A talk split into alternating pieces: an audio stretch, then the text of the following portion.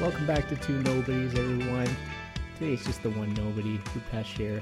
Really excited to be here, and I'm excited for our next guest, Gramps Jeffrey. He contacted us, and I'm just excited to spend you know some time with him to talk about his latest book. I don't want to turn three. He's done a lot of writing, and I'm excited to hear about that journey. And we're just gonna have a whole conversation about a bunch of things. So, Gramps, a pleasure to have you on Two Nobodies. Thank you for making time on a weekend today. Oh, it's my pleasure, even though it's only one nobody.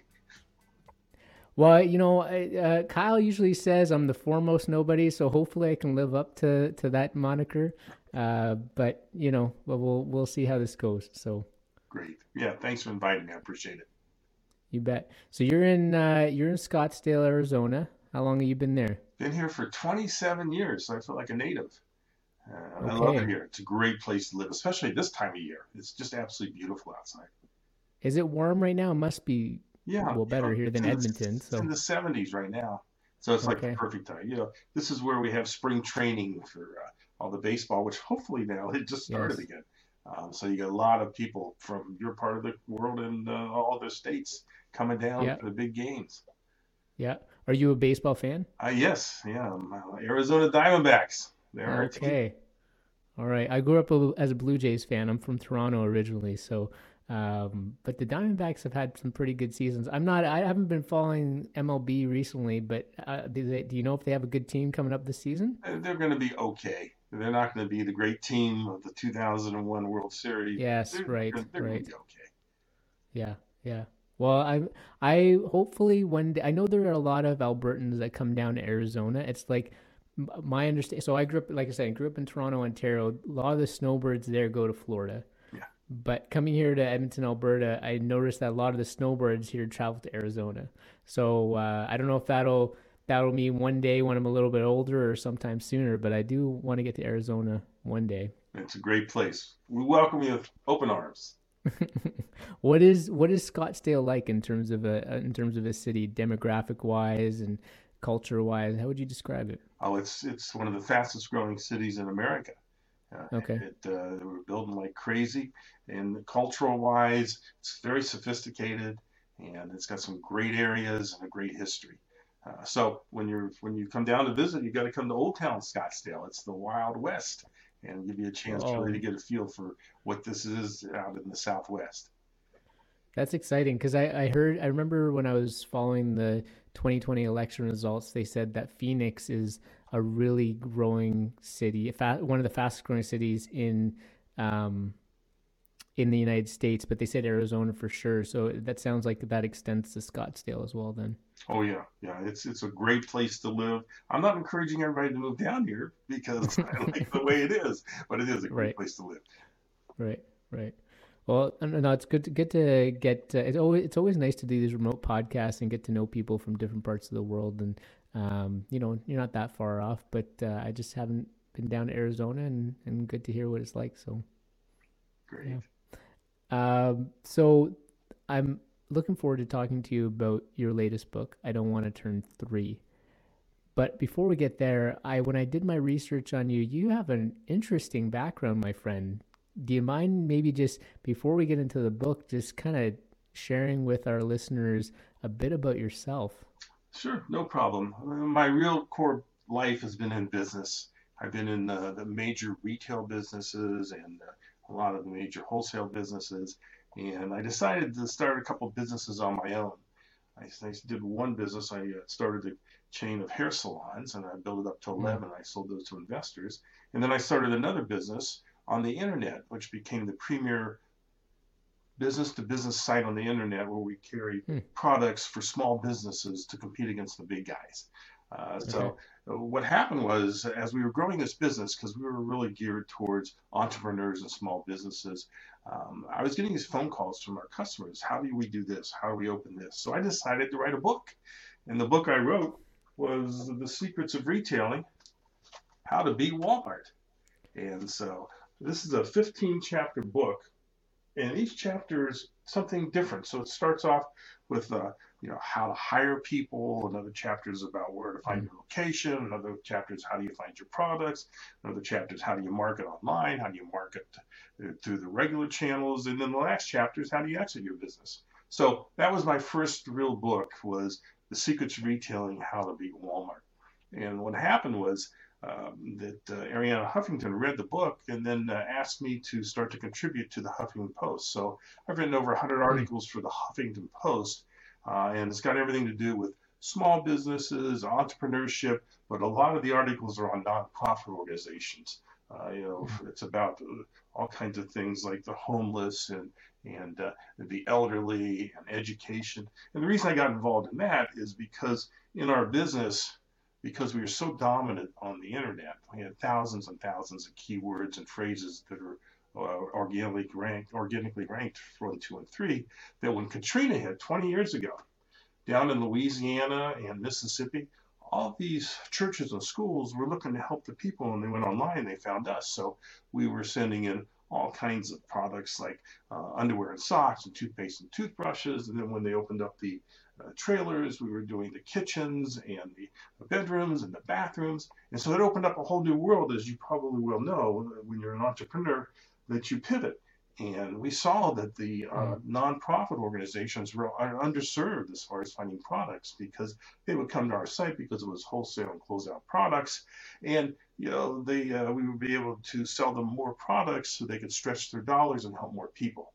So that's how I got involved in really trying to understand uh, the nonprofit world and how we can help that. And that's why a lot of my articles are about, uh, you know, helping other people.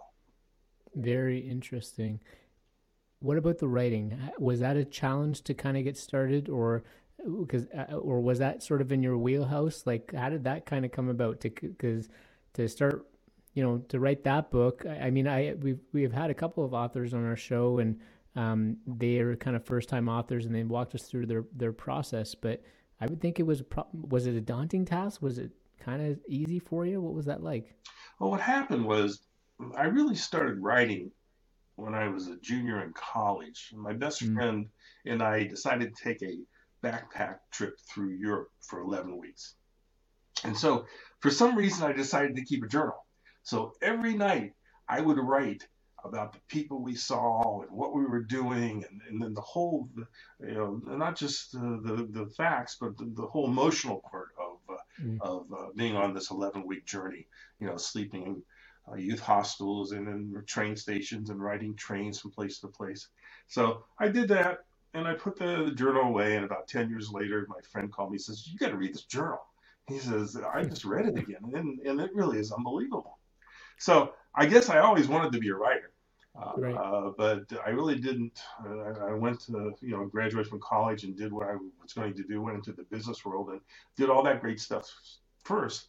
And if I was lucky enough to, as I was uh, growing a business, to start my writing career there too. So that's that's how that all evolved. What what about that medium do you find just I don't know if it, if you find it if it stands out more for you than other forms of mediums, but what is it about writing that really is compelling to you? Writing is so emotional. Mm. It can make you cry. It can make you laugh. It can mm. make you happy. It can make you sad. Uh, and it's very personal. You know, when, when you're in a movie watching uh, theater with with 100 other people, that's a group experience. But when you're actually reading a book, that's an individual experience, and it gives you a chance to really see what kind of emotions you personally do have without anybody else yeah. seeing them. You know, so so that that's that's what I like about writing.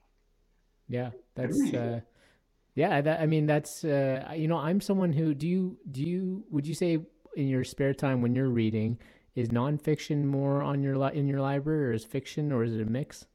It's mostly nonfiction. Um, I love biographies mm. And autobiographies. I love history uh, because those are real right. hard facts and they're also emotional too. Yeah. You know, and because yeah. uh, you read about uh, these great people in the world, and and they they really bring something out in you to challenge yourself to say, what can I do to help other people? And so that's that's what I like about reading. I feel the same way, but although people are pushing me that I need to start reading some fiction because sometimes I'm just a little too serious all the time and I have all these sort of real world facts and they're like you need to kind of just chill out and read a fictional book and so I'm looking for someone who to, to inspire me to read some fiction. So but uh sounds like you and I are along the same pages when Well, you know, um, my children's book, I don't want to turn 3 is a true yeah. story that's kind of fiction. Okay. Okay. In other words, uh, what happened, the reason I wrote this book is, you know, living this past year because of the pandemic caused by COVID and isolation, except for being able to be with my family, kind of gave me special time to watch and mm. interact with my grandkids. I got to tell you what a trip that was because all six of these kids have different kinds of personalities. You know, but the one thing they do have in common is a sense of curiosity and how excited they get when they do accomplish something. So watching them grow year to year and how they interact is really the basis for the book. So it's a true story um, that, that really happened. I don't know if you're uh, you've seen it. It's called the I Don't yeah. Turn Three, and yeah. it, it's based on my six. I had all six of my grandkids here for six weeks during COVID uh, before they went back. And what are the ages? Sorry, Gramps, of those, of they those were kids? one to eight. One to eight. Okay. Um, and so the really that's what this whole book is based on is what happened during that time they were here and all the pictures are pictures that i took and then i sent it to the illustrator to kind of make it cartoonish like um, but but it's it's based on a true story but you know it's it, it's something that i think happens in every single family in every part of this world. So that's why i feel comfortable about the, the whole story and how it ends. What was the reaction of your grandkids when they kind of saw their faces in, in cartoons? Well, what's interesting, I had four of them here uh, about two weeks ago, and the oldest one is Olivia, who is was eight at the time, is now nine, and she mm-hmm. grabbed the book and she took the other three, and they went and they hid underneath my desk, and she started reading the book to them again. And I, I was standing, I didn't know I was over at the side, and, mm. and I just heard them as you know they were engulfed in the book. And, and Levi says, "That's me in the bathtub," and and and Jackson says, "That's me with my dinosaurs." You know, and so so it was really fun to see how they could relate to being part of this story. Yeah, that's uh, that's really cool. What would you say? What are the things that stand out from you from this book in terms of the lessons or the observations that you think people need to take away? Well, the real story behind this book is at what age do we begin to take responsibility for our actions? Is it three years old? Is it 13 years old? Is it 23 years old? You know, I'm a baby boomer and I got plenty of 63 year olds that still don't take responsibility for their actions. You know, so, so, you know, and then, you know, the other part of this book is, you know, what goes through a parent's mind uh, mm. that uh, they are trying so desperate to understand what's going through their toddler's mind you know, when does a toddler really understand the difference between me and us? So, you know, this this book kind of helps the family find that out all together. And what would you say is some of the reception that you're getting to this book so far? Well, what's interesting is I'm getting some wonderful reception from grandparents, okay, because it's a okay. lesson that they can share. You know, because yeah, as a baby boomer myself, trying to understand how the world has evolved since I was three years old. You know, it's mm-hmm. also part of the story. You know, my parents, they didn't have cell phones. My parents didn't have the internet. They didn't have cable TV. They didn't have remotes. I mean, I was my dad's remote. He'd say, "Son, go change the channel." And I, I was the remote. You know, so my parents' definition of discipline is just so much quite different than the parents of today. You know, has today's world made for a better place? for children to grow up? I mean, I'll let your listeners kind of uh, answer that, uh, that that question, comparing how they were treated as they were growing up how we're treating our kids today. Was there something that you, uh, where you may have watched your your kids and how they parented, you know, your grandchildren that you're you're like, oh, mm, that was very different from how I was parented, and I'm not so sure about like, what, what were were there some tension points in your head where you're like, this doesn't make sense, or uh, I would have done this differently, or you know, that was actually something that maybe I wish that would have happened for me. You know, let's talk about the evolution of discipline. and how parents mm-hmm. treat their kids. You know, I grew up in the 50s and 60s. You know, my parents were part of the greatest generation ever.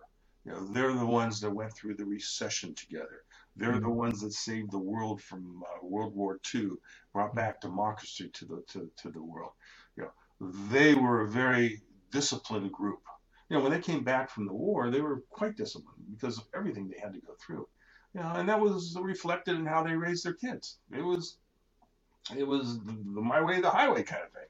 You know, mm-hmm. uh, my brother Larry and I, if we, if we got in trouble during the day, my mother would say, "Wait till your dad comes home." And my dad would come home and he'd hear the story and he'd take off his belt and he'd keep chasing us around the uh, kitchen table, you know, because we were just not good kids. In fact, you know, he, he also had a paddle and uh, for a fraternity paddle that he kept in his bag, mm-hmm. Which he obviously obviously used. So one night in the, in the, late fall, we grew up in a small town in Ohio.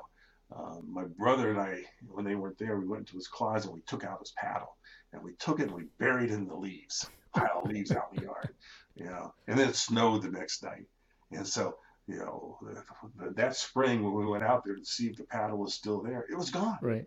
It was a miracle. it was gone. You know, but that was discipline when my generation was growing up. So obviously right. we kind of learned a little bit from that and and you know we weren't as harsh on our kids. We tried to talk to them more. We tried to mm. you know that's how they do it. But in today's world of discipline, I think I think my kids are doing much better than we ever did because you know the, what they do with their kids now is they send them to timeout. So you got a two, three, mm. four year old and uh, they're acting up you know, they send them to the corner. They got to look at the corner. They got to be by themselves, and they're going through timeout.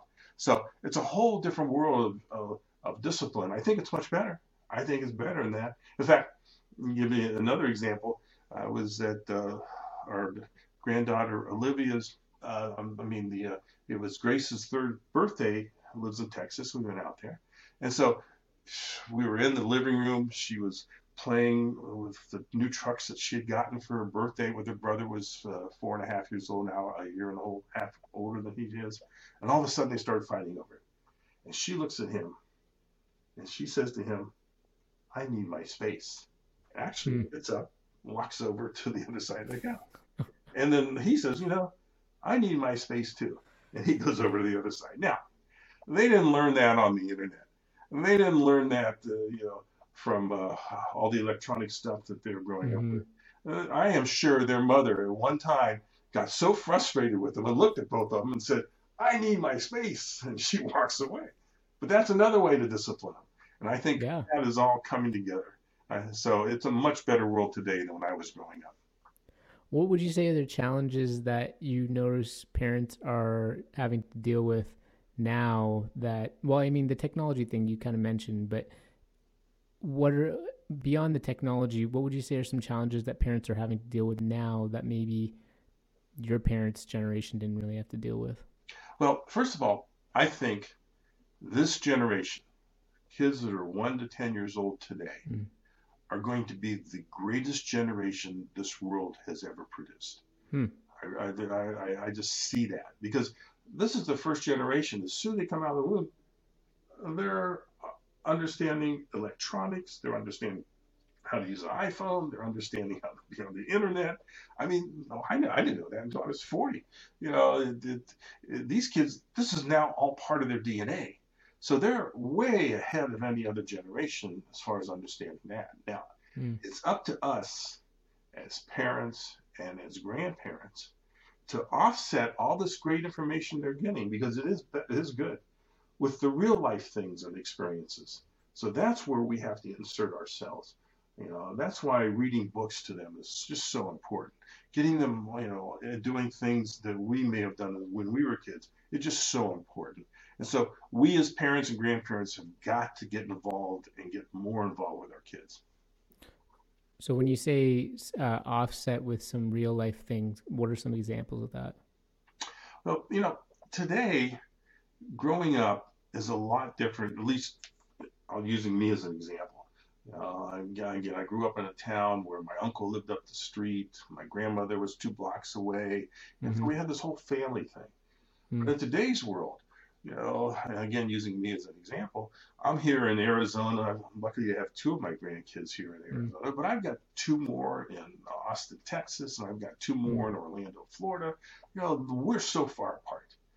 You know, it's very difficult for grandparents today to be the influence that they were a couple generations ago because they're not in these kids' faces all the time. So you've got to come up with ways to, to, to make sure that you're part of these kids' lives because kids two, three, four, they're not going to pick up the phone and call grandma. Just, they're, so busy doing their own thing that, that that's not part of their routine. So you got to come up with ways to what are you going to do to to be involved in their lives. Now, in my case, again, I had them here for about six weeks, all of them together, to really give me a feel of how they interact. And for some reason, I can't tell you why, but all these kids, two, three, four, five years old, they love dinosaurs. Now, hmm. it's like that's their way of introducing each other to each other is start to talk about dinosaurs. It, it just blows my mind. They, you know, two or three year olds uh, say these big names of these dinosaurs. You know, that, that, you know, as far as I'm concerned, dinosaurs are small, medium, and large. I mean, they know exactly what the names of these dinosaurs mm-hmm. are. They know where, whether they eat meat. They know who their friends are.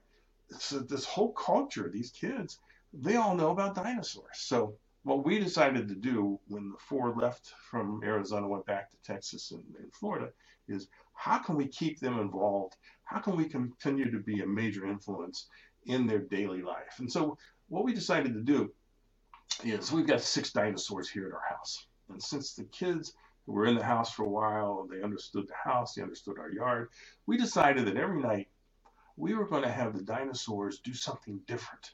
So, for instance, one night they were in the refrigerator eating blueberries. The next night they were right. in the sink washing, washing dishes with grandma with soap on their nose. The next night they were playing the piano. The next night they were walking up the steps. So we had 50 different nights of the dinosaurs doing something. So what happened is we were able to become part of the routine of these kids who weren't living near us. You know, they would take their bath, mom and dad read a book, and then they would say, What are the dinosaurs doing tonight? So they would call up on my wife's uh, iPhone so we could do Facebook and FaceTime. And, uh, you know, they said, Where's Gramps? Where's Gramps? What are the dinosaurs doing tonight? So that gave us a chance to stay in their lives because we weren't living up the street from them. You know, they're all they're all part over the country. So I am sure your listeners can come up with all kinds of ideas to stay involved in these kids' lives because you know you only have 18 years with these little kids, and mm-hmm. most times you have lessons that get into you know teenagers they don't want anything to do with you anyway. But so you've got to be able to influence them now, and you've got to be part of their life now. Well, what so this I know I think this goes into your book, but uh, why why are the role why, why is there such a critical role for a grandparent? Like what like I mean I, I, I grew up so my grandmother lived with with me until probably about 10 and I certainly benefited from that, but I'm sure not every like you said not every family has the luxury of having their grandparents all around. But why is it so critical for grandparents to be a part of their these kids' lives, especially in those early years? Like, what what real value are you noticing that it serves? Well, let's just talk about reading a book. Okay, you know, mm-hmm. obviously there. Uh, I want everybody to read my book, but there's a hundred other great books out there.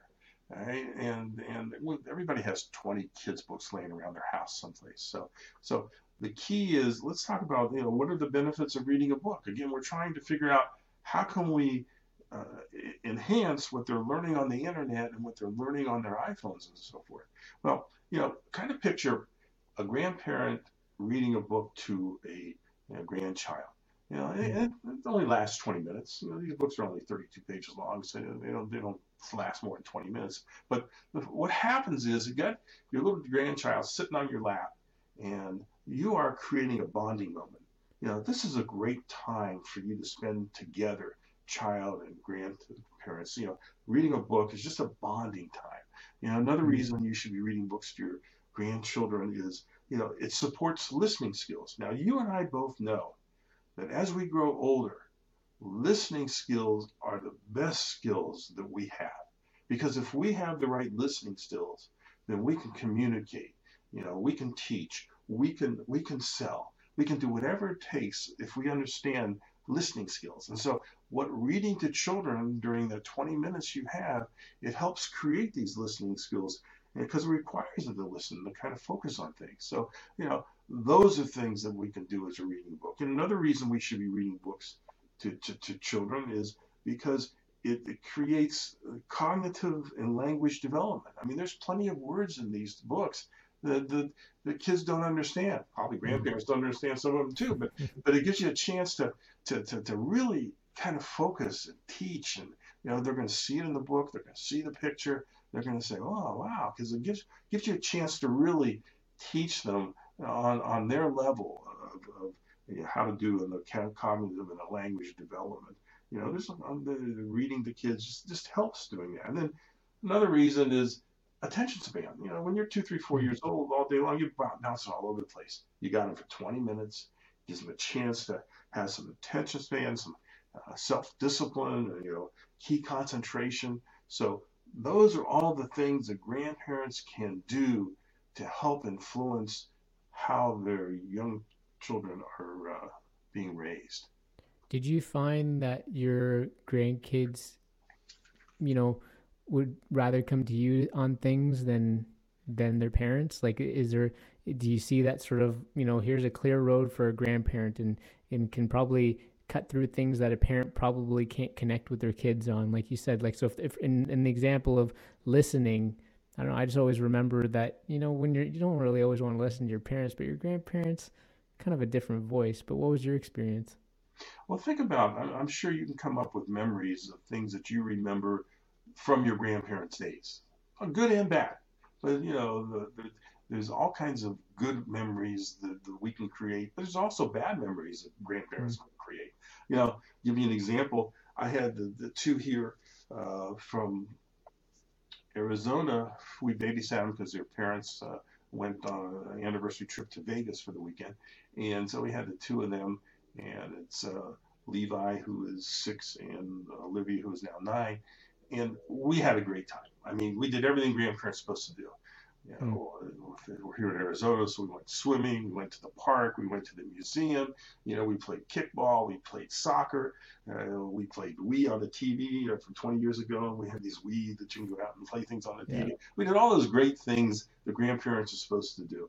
Um, then on Saturday night, um, Levi, who's a very picky eater, um, his grandmother said to him, Levi, you have to eat this. And if you don't eat this, you're not going to be able to watch TV that mm. night. And so he says, I'm not going to eat it, so I'm not going to watch TV.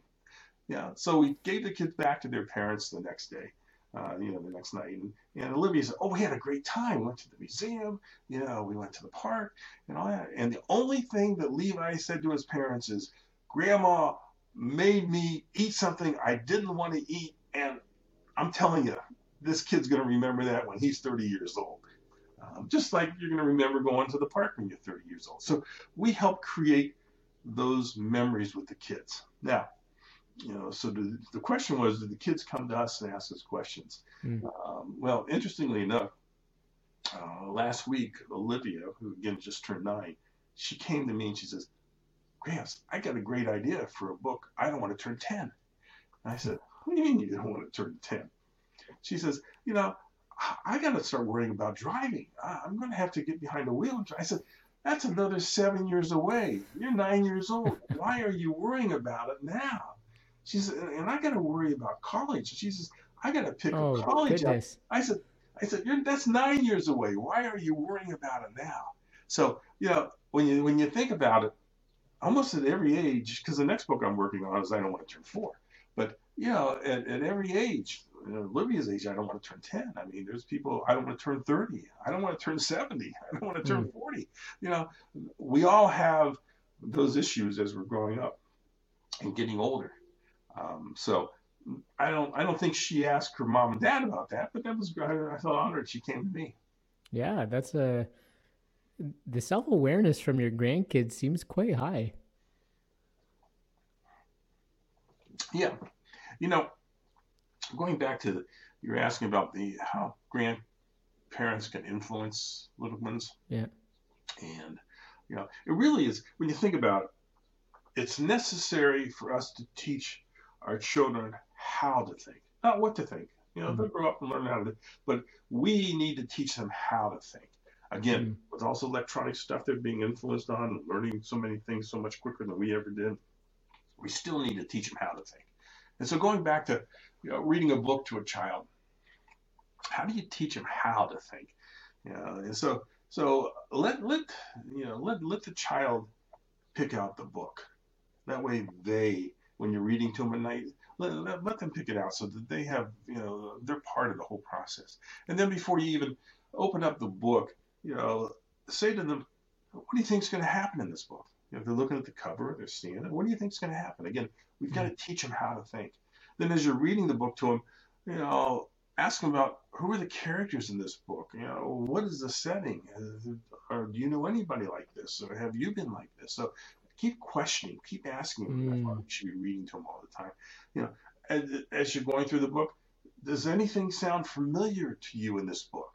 You know, if it's a fantasy book or a book about a child, let them keep thinking. And then when you're done reading the book, just like we should be doing every night, dinner time, ask them how their day went. You know, what was your favorite part of this book, and why was it your favorite part? Again, our role as adults is to, you know, teach children how to think. When you ask those questions of your grandkids, how would you say their answers evolved over time? They got better. In other words, um, there is one question that I wish every family in this world would ask their child every single day. Hmm. And that question is, what did you do today that was nice to someone else? Think about that. You know, in, in my book, you know, the uh, they're they're fighting over the toys, they're fighting over the dinosaurs, they're fighting over the doll. I mean, they're, they're, that's part of the conflict. You know, right. what did you do that was nice to someone else today? You know, and at the end of the book, they finally share and they finally give everything uh, to the homeless kids downtown. But it, it's a process. So in in that case, with these kids, you know, they finally started to share the dinosaurs. They started to share their mm. trucks. You know, that's what they did nice to someone today. You know, but if if we as parents and grandparents would ask our little kids again, two, three, four, five, six years old, what did you do nice that was to someone else today? If we ask them that every day, you know, by the end of the week, they're going to say, "Oh, I got to impress mom and dad. I got, I better do something nice." To, to, to, so when at nighttime when they ask me, you know, whether it's helping an old lady across the street or opening a door for someone, it's something nice. But can you imagine, as we were talking about just questioning of kids and having them think on their own, if we can get this whole generation to start answering that question, how different this world will be in 20 to 30 years from now? Absolutely. I mean, it uh, just yeah, that having that frame of mind every every day and that kind of building and building that question into your head and allowing you to operate in that way every every day is is huge. And um, yeah, that's a that's a really interesting question. And you know, you also probably I would think wouldn't want to judge whatever the response is of that kid, right? Because I would think at like two or three you know, the nice thing could just be that they, I don't know, shared their toast with their dad or something like that. Or, uh, you know, and that answer probably changes as it goes on. So it'd be interesting to kind of document whatever those responses are to that question. Yeah, you know, and what's great about two and three year olds is they're so honest. They they tell mm-hmm. you the truth. I mean, you know, when when I, I was with uh, Grace a couple weeks ago, she looks at me and she says, "Gramps, you got a big belly," and I, I said, uh, I said, well, is my belly bigger than your dad? She said, oh, yeah, you got a big belly. When you're six and eight, you don't talk like that to your grandparents, but they're so honest. So you're absolutely right. You know, if we start asking that question, they're going to give us an honest answer. Yeah, yeah, fascinating. Um, you're you've you know based on your background, you like you said, you led some companies, and you obviously have been a parent and a grandparent. What would you say are some similarities between leadership and parenting and grandparenting? Well, the similarities in leadership is a good leader gets everyone involved in the process. In other mm-hmm. words, it's not authoritarian. It's it's more of a consensus. And I think if you do that as you're raising your children and they feel like they're part of the process rather than being told what to do, that you know that that is really going to help raise smarter adults. I love that. Love that. Kyle and I, uh, probably just some context. So Kyle and I started this podcast because we were relatively new dads, and we were just wanting an outlet to talk about some of our challenges and such. You having, you know, you as a dad and being a grandfather, what would you say are some things that may have come out of this book that maybe particular interest for some for the dads out there? Now, the hero in this book is the dad. All right. Okay. And, and what happens is, you know, we have all this conflict with the kids in the book.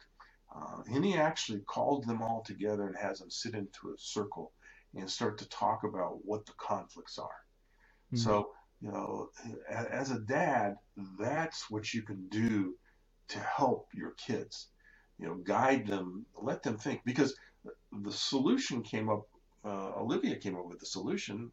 She's the one that said, we need to give all of the toys that we've been fighting over and all the ones we got for presents, we need to give them to the less fortunate or homeless downtown.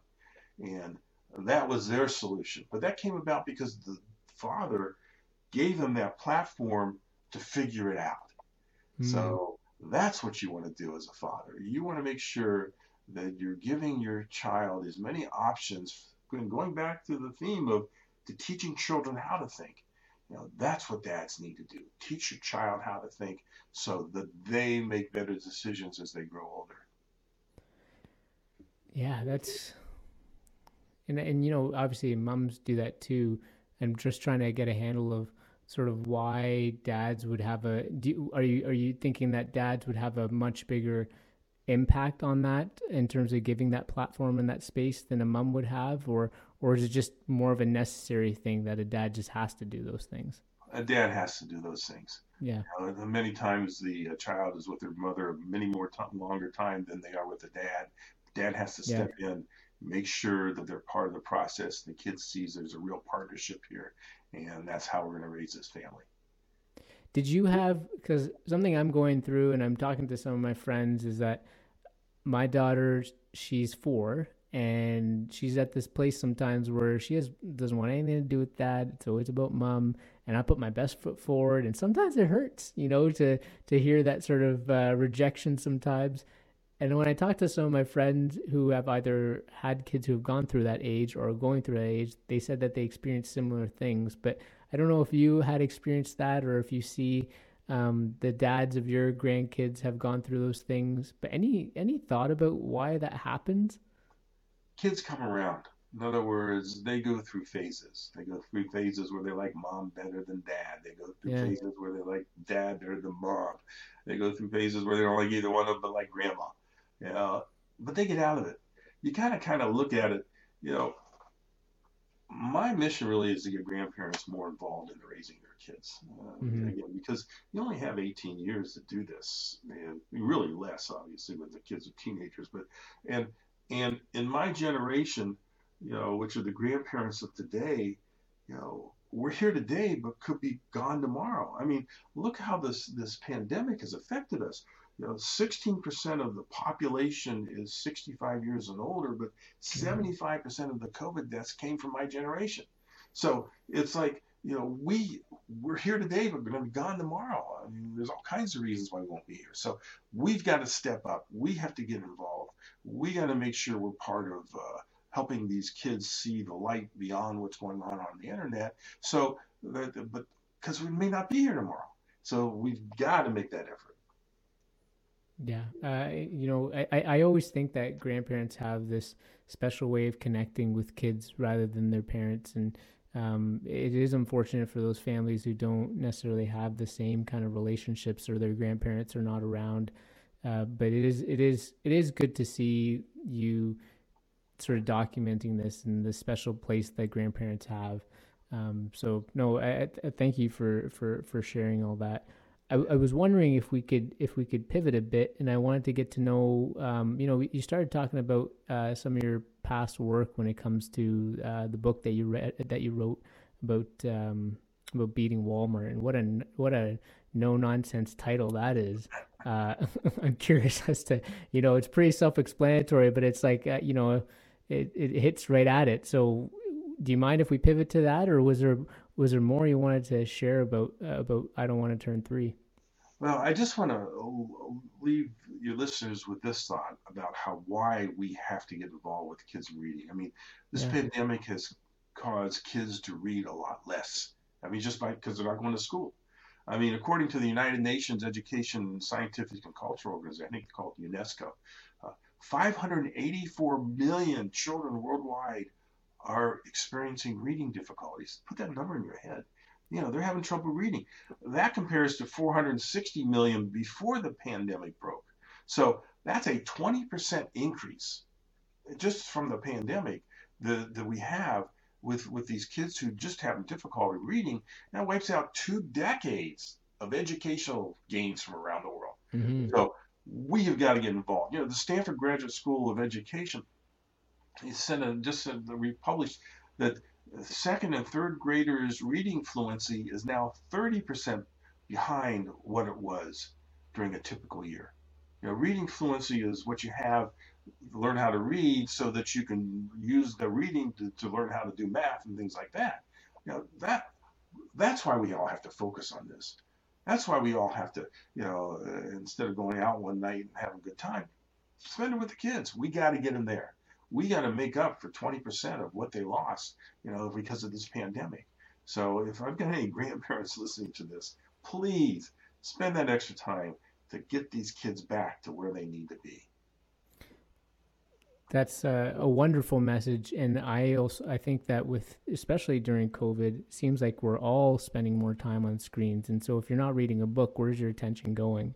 And I and you know, looking at those screens all day long for those kids, we there's a lot of research to show that that's not always a good thing, and so that worries me as well. I don't know if that worries you, and I'm not sure if that was the case with your grandkids as far as how much screen time they're they were focusing on during COVID in particular. But that's uh, certainly I'm something I'm concerned with for sure. Don't lose sight that you and me and our wives and all of the other adults are role models for these kids.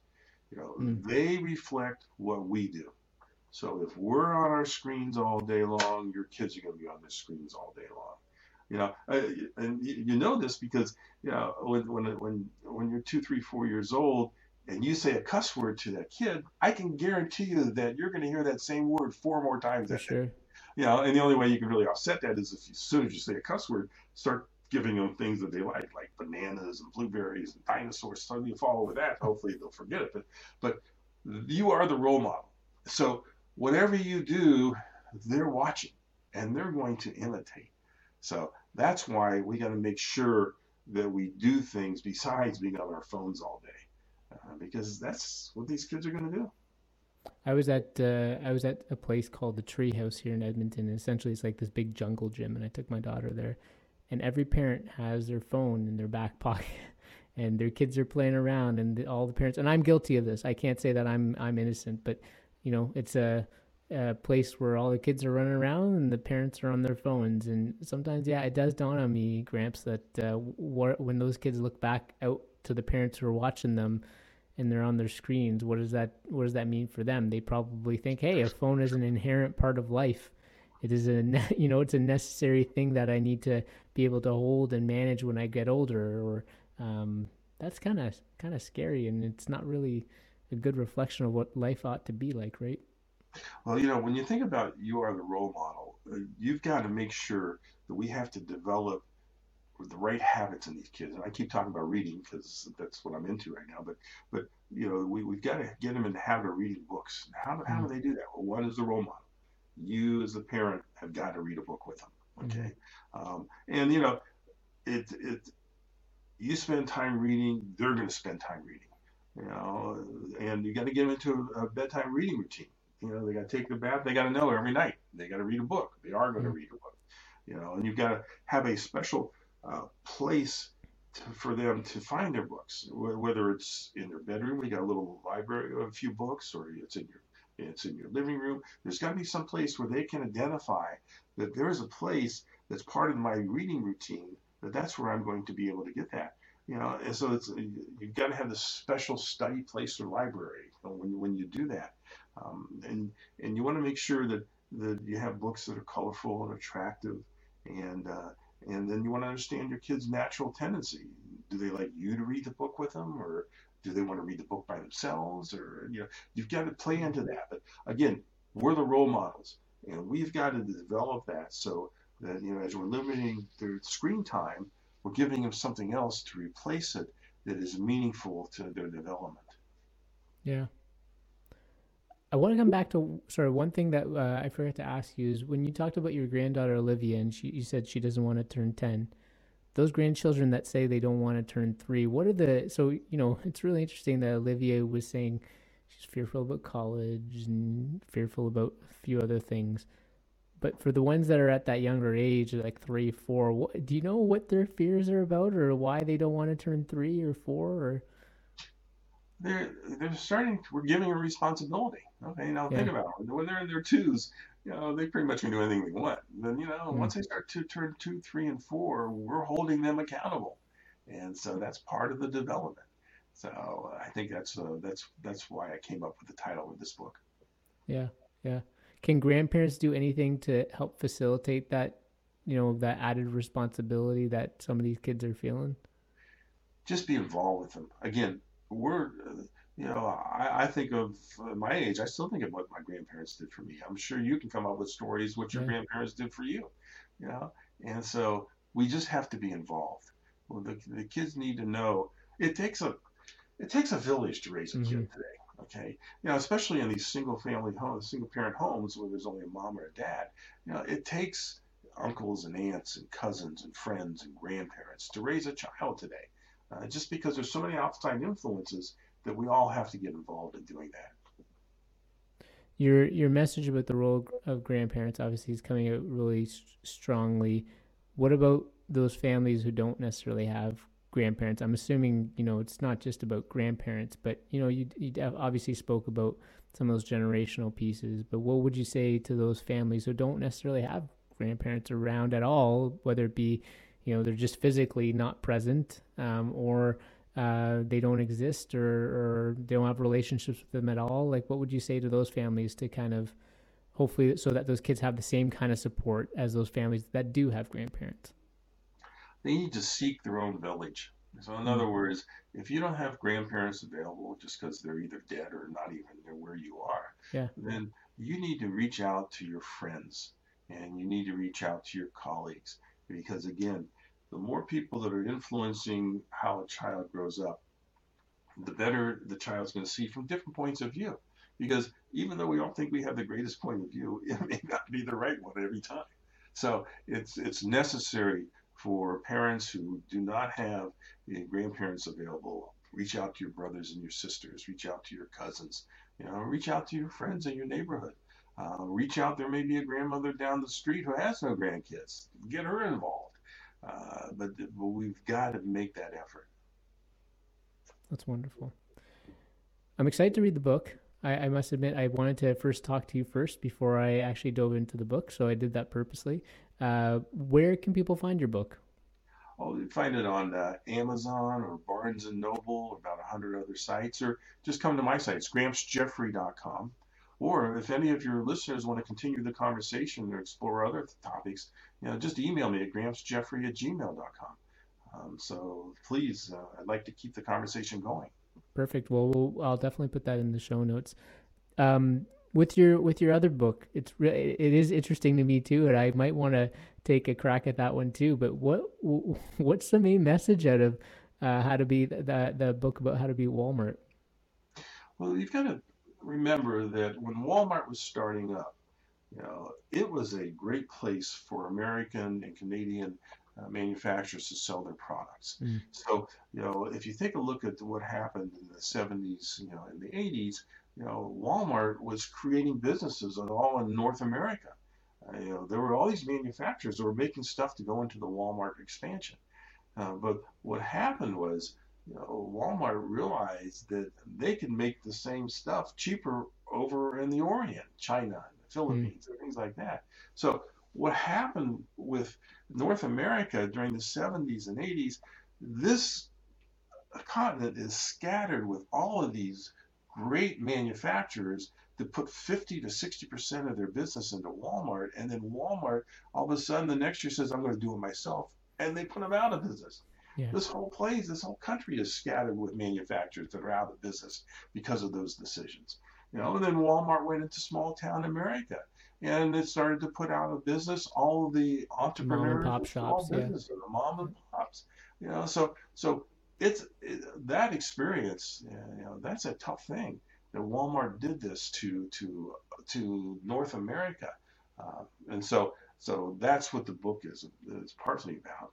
Is you know how do you find the niche? Where do you sell? What kind of products you have so you can compete against Walmart? Now, what has evolved that wasn't around in the 70s and 80s is the internet.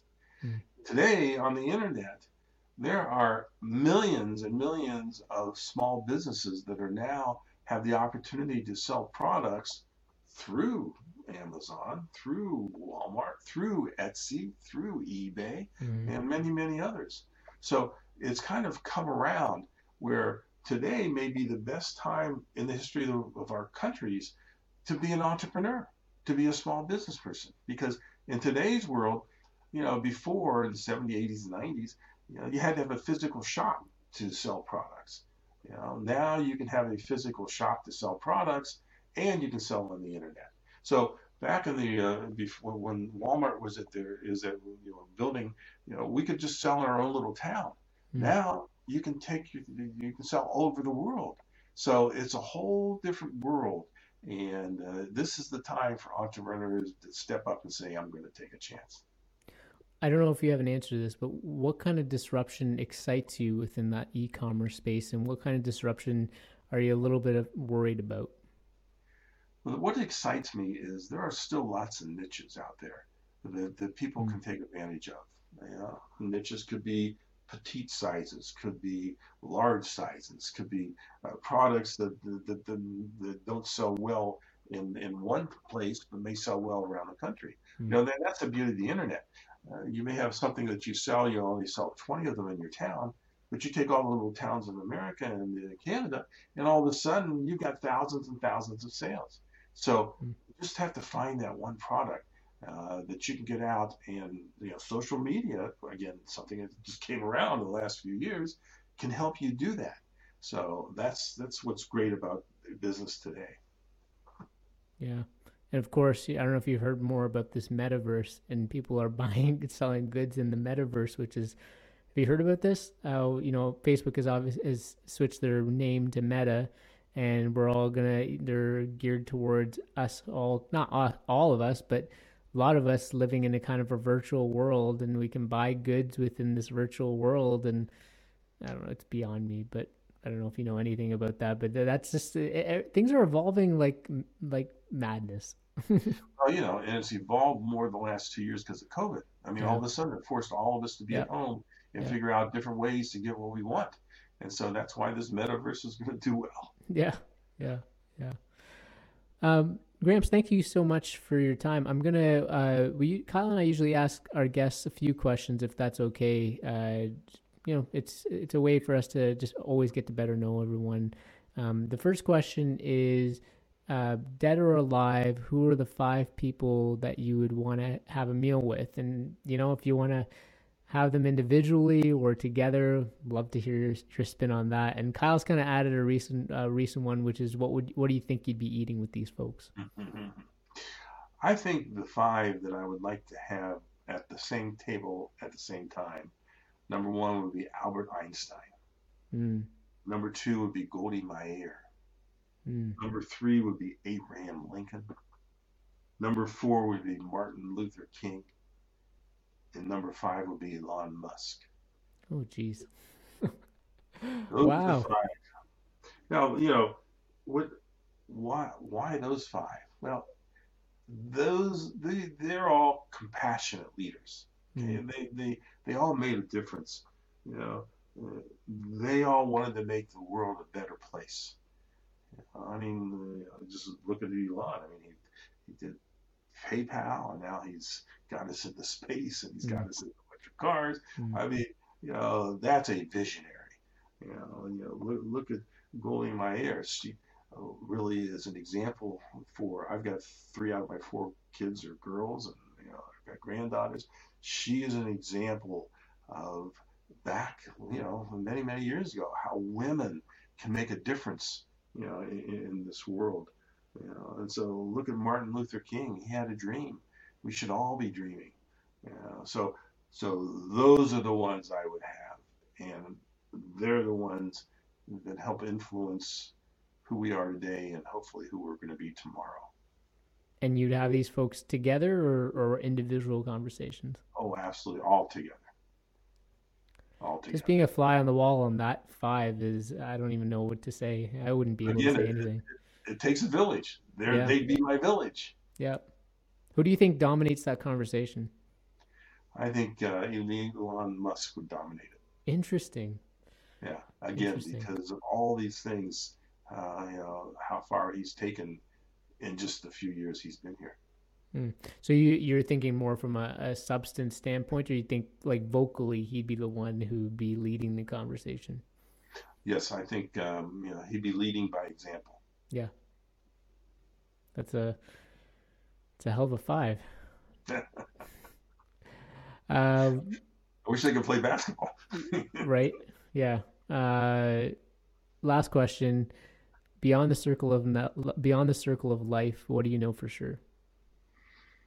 Well, we know for sure that there's going to be taxes and there's going to be death. yeah, we experience that right away. Right. Um, but you know, the human spirit, as far as I'm concerned, is alive and well. No, mm. obviously not in Ukraine right now, mm. but the human spirit is alive and well here in North America, um, and we just gotta we just gotta keep feeding it and keep growing it, um, and so that's what I know.